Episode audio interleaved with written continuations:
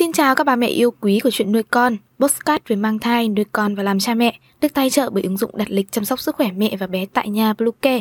Mình đang Ngân. Hôm nay trong chuyên mục về chăm sóc trẻ sơ sinh, chúng ta sẽ cùng nhau đi tìm hiểu về 9 điều ba mẹ không nên làm ở trẻ sơ sinh. Chúng mình sẽ quay trở lại ngay sau đây. Các mẹ hãy tải ngay app Bluecare để đặt lịch tắm bé, điều dưỡng vú em, chăm sóc trẻ sơ sinh, xét nghiệm và điều trị vàng da cho bé tại nhà, nhắc và đặt lịch tiêm chủng. Ngoài ra, Bluecare còn cung cấp các dịch vụ xét nghiệm níp lấy mẫu tại nhà, massage mẹ bầu, chăm sóc mẹ sau sinh, thông tắc tia sữa, hút sữa và rất nhiều dịch vụ y tế tại nhà khác. Truy cập website bluecare.vn hoặc hotline 24 trên 7 098 576 8181 để được tư vấn cụ thể các mẹ nhé. Mặc dù là mẹ là hành trình dài đầy gian nan và vất vả, nhưng để trở thành một bà mẹ tốt, biết nuôi con khéo, mẹ cũng phải học hỏi rất nhiều. Sau đây là những điều không được làm với bé sơ sinh, mời ba mẹ cùng đón xem nhé. Đầu tiên đó là rung lắc đung đưa bé.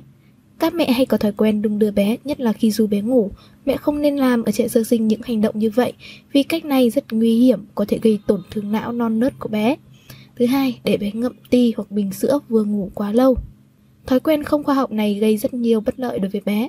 Vừa ngậm ti vừa ngủ quá lâu sẽ gây ảnh hưởng đến men răng của bé, vì vậy các mẹ không nên làm ở trẻ sơ sinh. Thứ ba, cho bé ăn dặm sớm. Vì lo con không đủ chất nên các mẹ cho con ăn dặm sớm dù chưa đến tuổi. Tổ chức Y tế Thế giới WHO khuyến cáo độ tuổi thích hợp cho bé ăn dặm là từ 6 tháng trở lên. Khi ăn dặm, thức ăn chính của bé vẫn là sữa. Các thức ăn khác chỉ ăn lượng nhỏ và tập làm quen là chính. Thứ tư, cho trẻ sơ sinh uống nhiều nước. Trong 6 tháng đầu đời, điều mẹ không nên làm ở trẻ sơ sinh là cho trẻ uống nhiều nước, vì lượng nước bé cần đã cung cấp đủ qua sữa mẹ hoặc sữa công thức. Một số trường hợp bé uống nước dẫn đến tình trạng loãng sodium và bị mất cân bằng chất điện giải, dẫn đến ảnh hưởng không tốt đến sức khỏe và sự phát triển của bé. Tiếp theo đó là pha loãng sữa công thức. Nhiều mẹ có cơ địa ít sữa đành phải cho bé uống thêm sữa công thức. Khi pha sữa cho bé, các mẹ cũng có xu hướng pha loãng sữa đi so với hướng dẫn vì nghĩ sữa loãng sẽ tốt cho tiêu hóa của bé. Tuy nhiên, sữa công thức phải pha đúng chuẩn, nếu pha quá loãng sẽ không cung cấp đủ dinh dưỡng cho bé. Nếu mẹ pha quá đặc sẽ khiến bé mất nước, hại đến thận của bé. Cho bé ngủ nằm sấp. Không bao giờ được phép để bé ngủ nằm sấp hoặc nằm nghiêng nhằm giảm nguy cơ hội chứng đột tử ở trẻ sơ sinh, nên cho bé nằm ngửa là tốt nhất.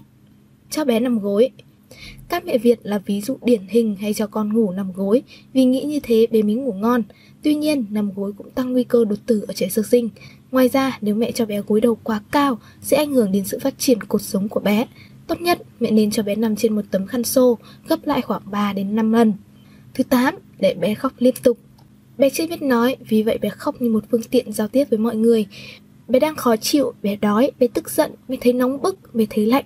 Tất cả để chị biết biểu lộ qua tiếng khóc của mình. Nếu mẹ để bé khóc liên tục và không thỏa mãn bé ngay, sẽ dẫn đến những chấn thương nặng nề về tâm lý cho bé.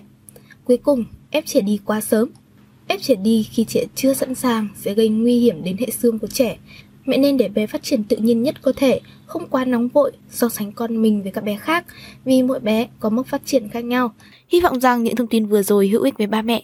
Hãy ủng hộ chúng mình bằng cách đăng ký, theo dõi postcard của chuyện nuôi con trên các nền tảng Spotify, Google Postcard, iTunes, YouTube, TikTok và Facebook nhé. Xin chào và hẹn gặp lại trong những số tiếp theo của chuyện nuôi con.